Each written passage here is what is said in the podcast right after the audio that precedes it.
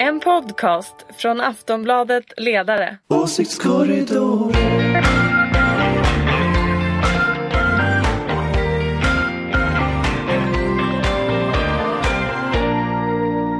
Hej och välkomna tillbaka till Åsiktskorridoren, ljuset i den politiska natten.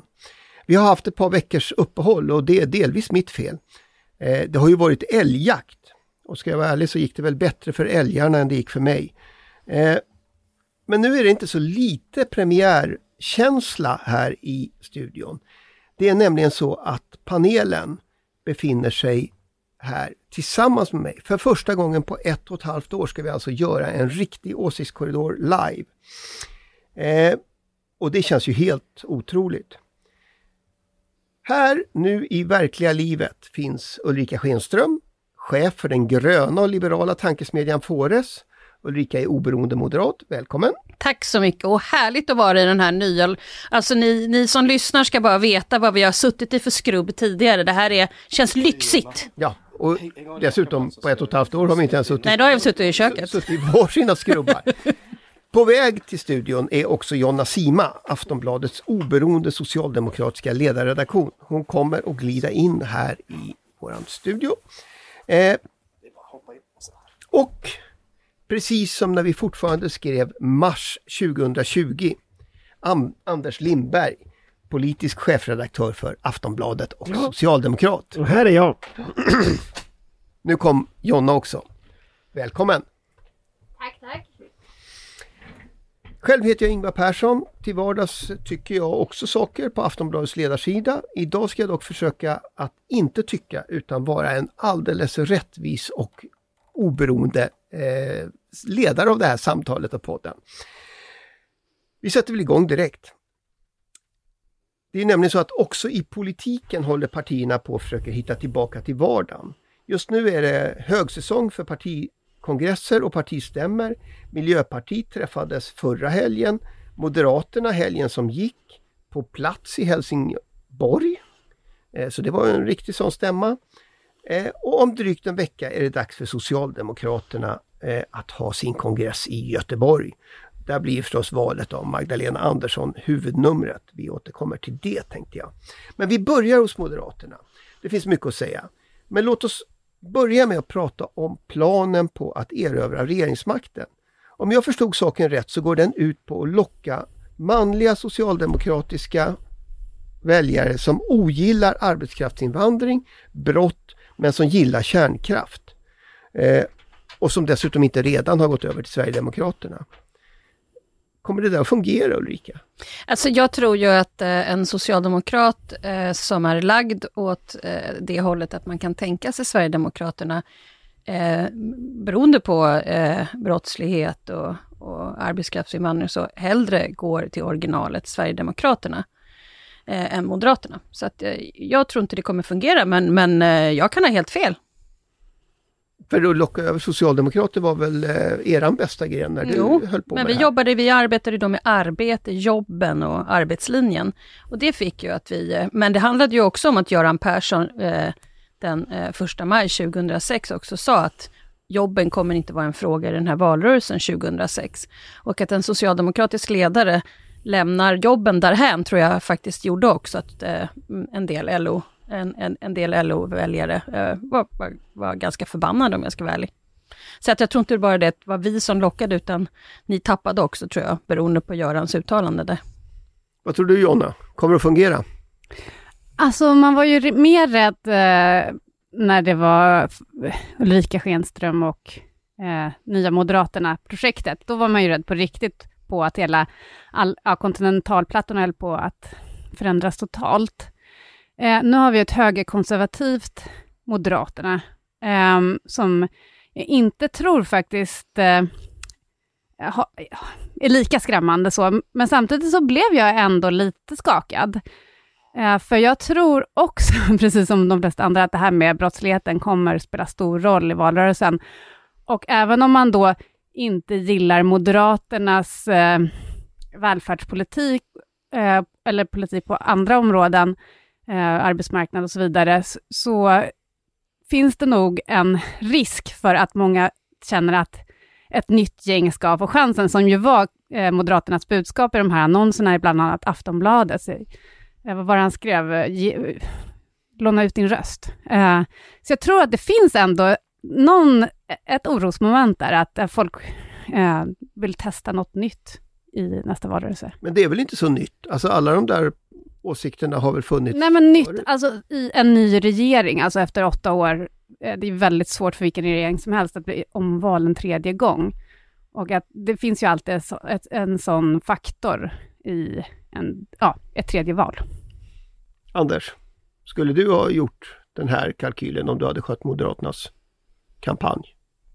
Kanske. Det, jag, jag tänker att det är den kalkyl de kan göra. Alltså därför att de, de, de behöver spela 1-1 med Socialdemokraterna när det gäller välfärdspolitiken. De måste spela 1-1 i alla fall minst med Socialdemokraterna när det gäller ekonomin. De måste spela de måste vinna jobben, skulle jag säga, och de måste vinna de här kulturkrigsfrågorna. Och då kan de ta hem valet. Så tror jag kalkylen ser ut. Jag har svårt att se en annan kalkyl, för de har målat in sig i hörnet tillsammans med SD. Och jag menar igår så, eller vad det var, förrgår, så gick Israels ambassadör ut och sa att de inte var intresserade av kontakt med SD därför att eh, liksom, de, de var ett högerextremt parti med sina rötter i nazismen. Och det är liksom Israel. Du kan inte säga att Israel brunmålar ett, ett gammalt före detta nazistparti. Liksom det, det, funkar inte. Den retoriken kan de packa ihop. Så jag skulle nog ha rätt mycket panik om jag var moderat eh, eh spindoktor just nu. Därför att nu börjar liksom eh, på något sätt kycklingarna komma hem för att, att stekas. Det är liksom punkt efter punkt så är det de här gamla synderna som kommer tillbaks. Så att jag skulle nog satsat allting på typ brottsligheten om jag var moderat. Eh, därför att där har de ett stort förtroende eh, och Socialdemokraterna har ju inte lyckats heller få ner brotten. Det var i våras så sa ju Mikael Damberg att nu vänder det. Och, och snart blir det som det här skämtet med liksom Allan Larsson som en gång i tiden såg ljuset i tunneln en gång i månaden liksom. Ehm, men det finns liksom inte så mycket ljus i tunneln så att nej, jag tror att jag hade gjort ungefär som de gör. Däremot jag är inte säker på att det funkar. Nej, men uh, Ulrika, det, du, du nämnde ju liksom originalet. Alltså det, du tänker jag tänker på, inte för mig originalet, nej. men för den typen av väljare så ja. är ju det originalet. Ja. Uh, ja, jag tror ju snarare att det är att, att socialdemokrater har en tendens att kunna gå över till, till Sverigedemokraterna i dagens mm. läge. Mm. Så att, eh, det är vad jag tror. Jag tror inte att de blir moderater. Jag tror men... de faktiskt hellre skulle nästan dö än att bli moderater om jag ska vara ärlig. Vilket gör att, eh, men, men ja, Alltså, jag, jag, tycker det finns ett väldigt intressant förakt från borgerligheten mot Sverigedemokraternas väljare. Man ser det på ledarsidorna idag. Många borgerliga ledarsidor som har gått ut och sagt att, att det självklart ska ju SD rösta för Moderaterna i regering, men de ska absolut inte komma in, de ska inte få något inflytande, vi ska bara göra upp med dem där, mm. där man tycker liksom lika.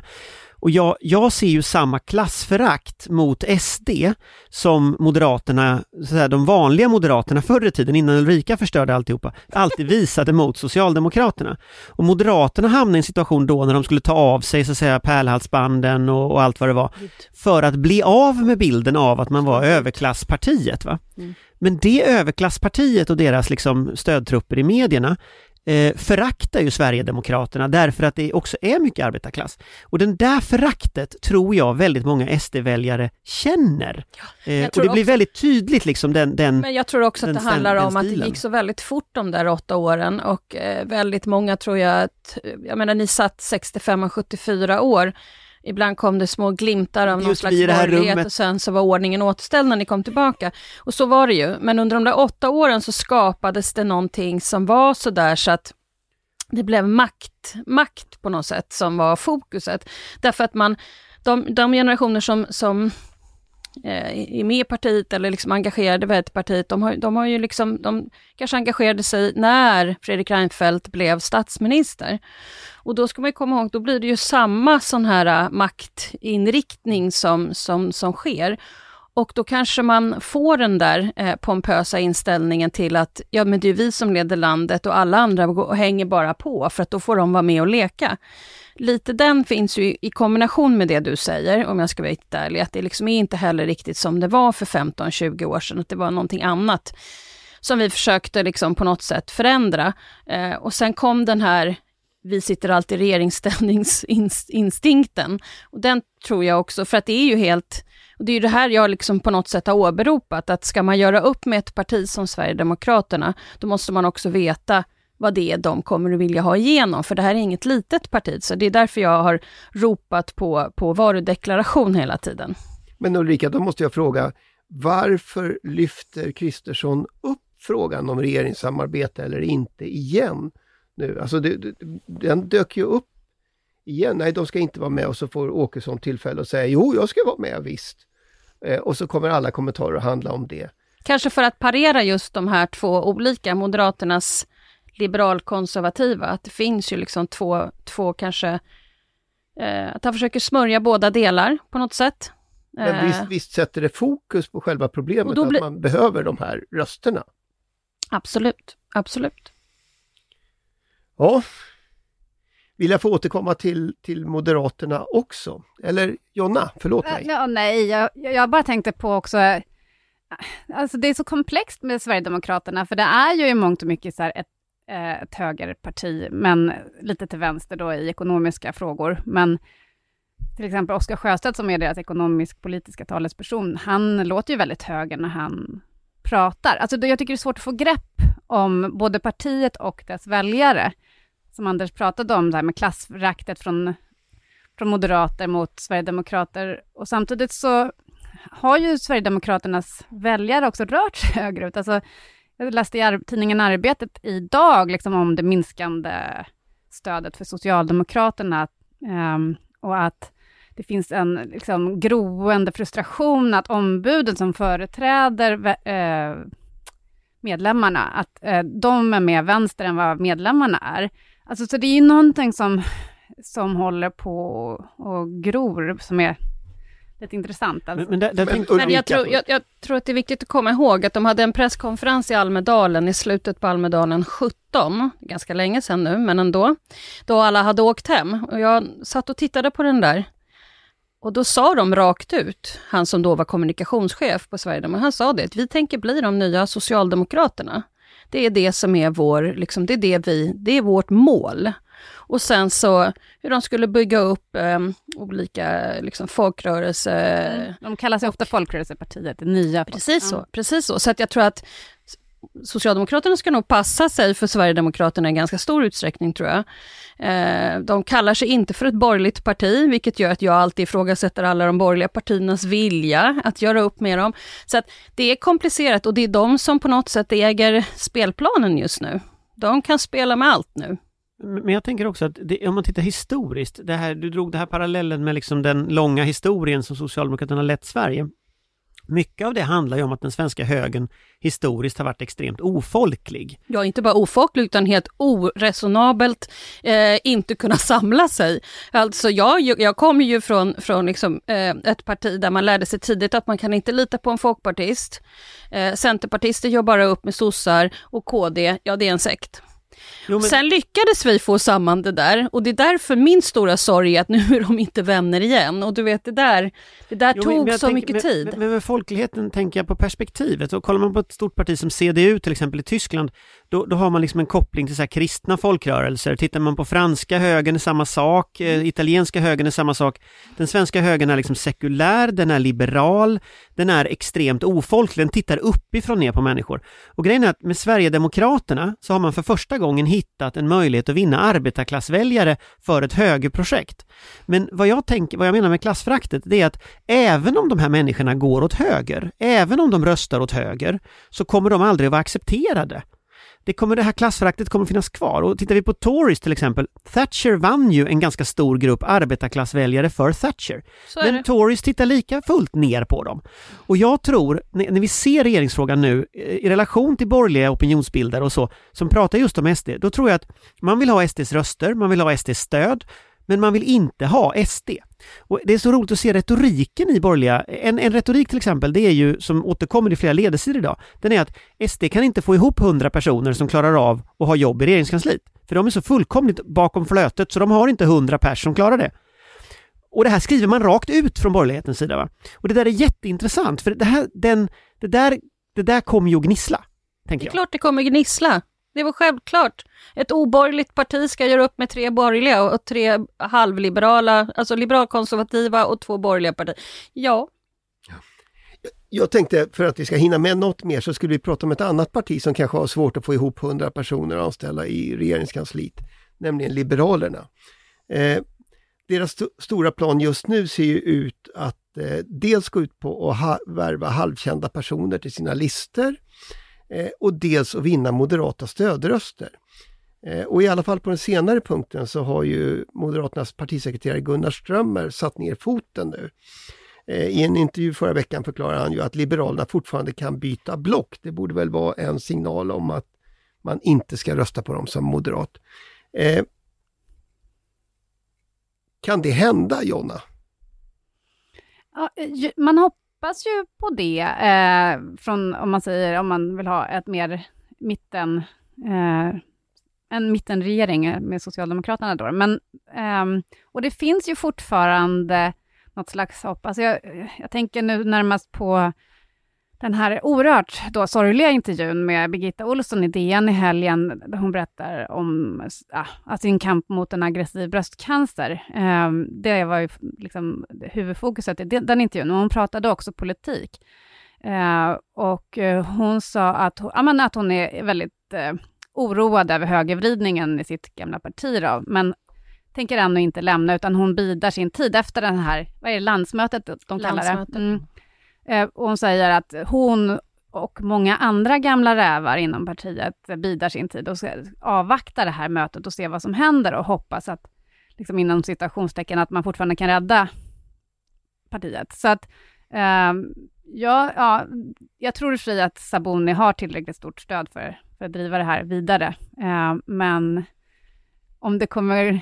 hon har ju, de har ju fortfarande inte nått över 4 spärren i någon mätning sedan hon tillträdde, så att det ser ju ganska mörkt ut. Så Sabuni har kanske tillräckligt stöd i Liberalerna i sitt parti, men, Men, inte av väljarna. men Nej. inte av väljarna. Är det kört nu för dem, Ulrika? Jag tror att det kommer bli svårt för de ligger så pass långt ner. De ligger på ungefär 2,1 och partier som tenderar att ligga uppe på 3,5 eller 3,8 eller något sånt där kan ju få stödröster. Men 2,1 då kan du ju slänga bort din röst. Sen notera det att eh, det finns säkert moderater som kan tänka sig stödrösta på Liberalerna. Men tänk på var Moderaterna kommer ifrån. Man kan aldrig lita på en folkpartist. Eh, så att eh, det är därför man historiskt sett har, har röstat på KD, alltså stödröstat på KD. Men eh, jag, jag tror inte att de kommer att ändra linje. Så att, eh, jag tror det kommer, på landsmötet kommer det bli som det har varit nu. Så att jag tror inte det är någon, det är ingen större drama om jag ska vara Men, ärlig. men eh, jag måste också fråga, för det här är en, en fråga som, som jag har funderat en del över. När man pratar om moderata stödröster eh, så är det ju precis den procent som gör att Moderaterna blir näst största parti. Alltså om moderater i hög utsträckning börjar rösta på andra partier, då blir ju Moderaterna det tredje största partiet. Och det är ju ingen nyhet att Moderaterna är näst största parti. Det har de ju varit i väldigt, väldigt, väldigt länge historiskt sett. Så att det, att det var en nyhet för ett tag sedan på Aktuellt är ju helt obegripligt. Men, men, eh, nej, men det är klart, alltså börjar man stödrösta åt, åt, åt olika håll i den liberalkonservativa sidan så mm, Mm. kan det hända grejer. Ja, jag tror ju att, att Liberalerna mycket väl kan byta sida igen efter valet. Innan valet lär de ju inte göra Efter det. valet, Alltså, i- innan valet lär de inte göra det, men Nej. efter valet så kommer de in så är det förmodligen en bra chans för sossarna att sitta kvar, det tror jag. Eh, alltså, och, och det har ju att göra med att en antal kandidater i Liberalerna kommer ju in. Alltså i Stockholmsgänget som ju hatar den här Saboni-linjen eh, har ju sagt att de ska kandidera till riksdagen nu. Eh, som, som Stabring till exempel, som ju var mot den här linjen hela tiden. Så att det är klart att Hon är ganska tung. Ja, men och vad har de i riksdagsgruppen? 16 pers? Jag menar, eller något sånt, 17, 16, någonting sånt där. Det är klart att byter du ut tre av dem så byter du också ut den politiska linjen. Så, att, så, att, så jag skulle ju säga att det är klart att, att det är en förhoppning att Liberalerna byter sida. Eh, och att det är fullt möjligt att de byter sida. Därför att, därför att den här linjen Saboni har kört och som Johan Jakobsson och andra så här karaktärer i partiet har kört, Lars Leijonborg och så, den, den har ju inte funkat överhuvudtaget. Och det vet vi ju att när saker inte funkar, ja, då byter man. Det, det är inte konstigare än så. så att, jag menar, Nej. och det partiet har ju så många falanger så att jag, man kan ju inte räkna dem. Ja, liksom. alltså i veckan Det är varje deras... person. Okej, ja, men det, då kan man räkna dem. Ja, i veckan kom deras interna idédebatttidning, som jag inte kommer på namnet på just nu. Men, eh, Liberal debatt. Liberal debatt heter den. Ja, men jag läste i alla fall en del artiklar i den. Eh, och eh, det var intressant, för det var ju många som är oroade över, ja, över den här utvecklingen. Framförallt då Per Svensson givetvis, som har, har väl eh, varit mest kritisk. Och också säger att man inte tillhör borgerligheten egentligen, utan att han hänvisade till det här att redan fortfarande under den borgerliga regeringen 76 så, så knarrade liksom samarbetet för att, men, att man inte tyckte att Moderaterna var riktigt demokratiskt pålitliga eh, och att det där lever kvar och att, att då kallade man sig för borgerlig vänster inom Liberalerna. Och det är egentligen eh, det man är, man tillhör inte det här, ja, den borgerliga högern i Sverige. Jag tyckte det var väldigt intressant att eh, ja, men, synen på, på det borgerliga projektet, att egentligen tillhör man inte det eh, historiskt sett. Och sådär. Så, ja. Samma historia som Ulrika berättar fast från andra hållet. Exakt. Men, men det är Ja, också precis. så, det är också så, så sent som 2002 så pratade ju Centerpartiet och, och eh, Folkpartiet, dåvarande, om att de var en borgerlig vänster. Eh, så jag menar, det, det, där lever kvar in, in i nutid och jag tror nog att Centerpartiet minus Maud Olofsson hade säkert kunnat fortsätta den riktningen också och så. De är ju ett genuint borgerligt parti men har ju trots allt det valt liksom den demokratiska sidan. Så, så det är ju någonstans en, en, en, extremt intressant omflyttning mellan de två partierna. Det brukar komma upp idéer då och då om att slå ihop dem. Och det, Mm. det finns partikulturerna som aldrig går ihop. Det kommer bli svårt. Mm. Snart finns det ingenting att slå sig ihop med för Centerpartiet. Hörni, helt kort eh, tänkte jag att vi skulle hinna säga ett par ord om Socialdemokraterna. Kongressen där Magdalena Andersson av allt att döma ska väljas eh, närmar sig ju jättesnabbt nu. Eh, och Anders, du har ju påstått att det här blir en mer vänsterinriktad politik med Magdalena Andersson som eh, partiledare. Å andra sidan så hävdade ju Daniel Suhonen på Aftonbladets ledarsida i helgen att, det var vär- att vi upplevt världens kortaste vänstersväng. Eh, är det slut på vänstersvängen? Nej, det tror jag inte. Men jag tror att man missförstår Magdalena Andersson om man tror att hon är en falangperson. Eh, falangpersoner är ju personer traditionellt som, som både har liksom samma position på höger-vänster som på Galtan, som vem de var tillsammans med i SSU. Och de där liksom falangstrukturerna eh, har ju, är inte hon en del av på det sättet. Och jag skulle säga att hon är ganska tann på en Galtan-skala när det gäller liksom kriminalpolitik och sånt. Och hon är ganska vänster på en höger-vänster-skala. Så beroende på vilken skala du har konflikten på så kommer hon att hamna i olika delar av partiorganisationen. Eh, det som alla olika delar kommer att efterlysa nu är renlärighet. Och det kommer ingen att få. Och, och lite på det sättet kan man säga att Stefan Löfven var samma sak. Hon var han var inte heller renlärig. Han var lite all over the place. Juholt, han var renlärig vänster. Det funkar inte. Mona Sahlin var renlärig höger. Det funkar inte heller. Så att det finns nog en, en kraft, tror jag, inom S nu som inte vill ha riktigt len, renlärigheten heller. Du vill ha liksom mer av, av en bredd. Så jag tror att hela analysen om en vänster och högersväng är lite felaktig. Jag tror vi kommer att se till exempel en expansiv ekonomisk politik eh, även i framtiden. Och det är någonting som traditionellt har varit vänsterns största krav. Det har, det har faktiskt hon redan genomfört under corona eh, och nu fått med sig i stort sett hela det politiska landskapet på. Så att jag, så att jag tror att i den meningen kommer vänstersvängen att fortsätta. Jonna?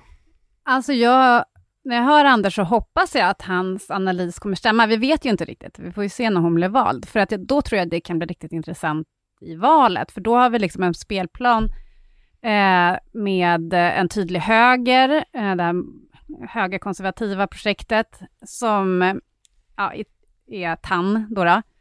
Eh, och om då eh, även Socialdemokraterna är, har blivit mer då TAN-vänster, så blir det ju någon slags ja, jämvikter där, fast man har en mer ja, höger-vänster-konflikt eh, som eh, vore på tiden i svensk politik. Ulrika till slut bara. Nej, alltså jag, jag vet inte riktigt var hon kommer landa. Jag, tyck, jag tror att hon kommer vara ganska vänster men köra en höger retorik. Eh, jag tror att hon har förberett sig väl. Jag tror till och med att hon kan ha förberett sig flera år på att göra ett reformpaket. Och jag tror att den här planen är väldigt smart av Socialdemokraterna. Om jag nu får rätt. Och om jag skulle jobba åt sossarna, då skulle jag nog ha gjort det på det här sättet. Att hon fick arbeta i bakgrunden under en längre tid och göra ordentliga reformpaket eh, och försöka, som hon gjorde för några veckor sedan, försöka slå Moderaterna från höger. Det tror jag man kommer att se mer av. Och jag tror också man kommer att se en annan sak som jag tror att Moderaterna är lite oförberedda på. Och det är att man kommer att gå mot Moderaternas styrkor. Och det där är en sån traditionell grej som Socialdemokraterna inte har gjort på ganska många år, men som man går tillbaka i tiden Precis, några år. det det och tittar på göra. Göran Persson till exempel. Han gick det. alltid på Moderaternas styrkor. Exakt, och från Eh, höger. och från höger. Men det betyder att Moderaterna kommer att få sin ekonomiska trovärdighet ifrågasatt. Man kommer att få effektiviteten i brottsbekämpningen Och sen ifrågasatt. får vi se vilka reformer hon lägger fram. Otroligt intressant, Det för får det se. tror jag det kommer. Men jag tror, att, jag tror som modell så tror jag att moder- de, de, det som Moderaterna nu på sin stämma förra helgen trodde var, ja men det här är våra starka sidor. Precis där kommer hon att angripa och det kommer att vara en annan typ av socialdemokrati än vad de har mött nu i ett antal år. Vilket ju eh, är frågan så här, hur snabba är de på att anpassa sig? Och det, det tror jag kommer att bli det som avgör vem som vinner faktiskt. Något säger mig att vi kommer att fortsätta att prata om det här om en vecka. eh, det här är nämligen allt vi hinner med i veckans åsiktskorridor. Den första i vår nya studio och den första på ett och ett halvt år som, där vi sitter i samma studio. Jag vill förstås tacka panelen. Tack Ulrika, tack Jonna, tack Anders och tack till dig som har lyssnat. Om en vecka är vi tillbaka. Då har Sverige åter normaltid och kvällarna kommer om möjligt att vara ännu mörkare och kortare än nu. Dessutom så står den socialdemokratiska kongressen för dörren. Vi kommer att prata mer om det. Tack så mycket! Tack. Tack, hej hej! Hej hej! En podcast från Aftonbladet Ledare. Åsiktskorridoren.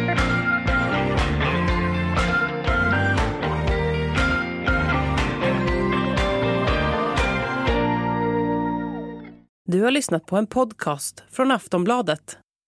Ansvarig utgivare är Lena K Samuelsson.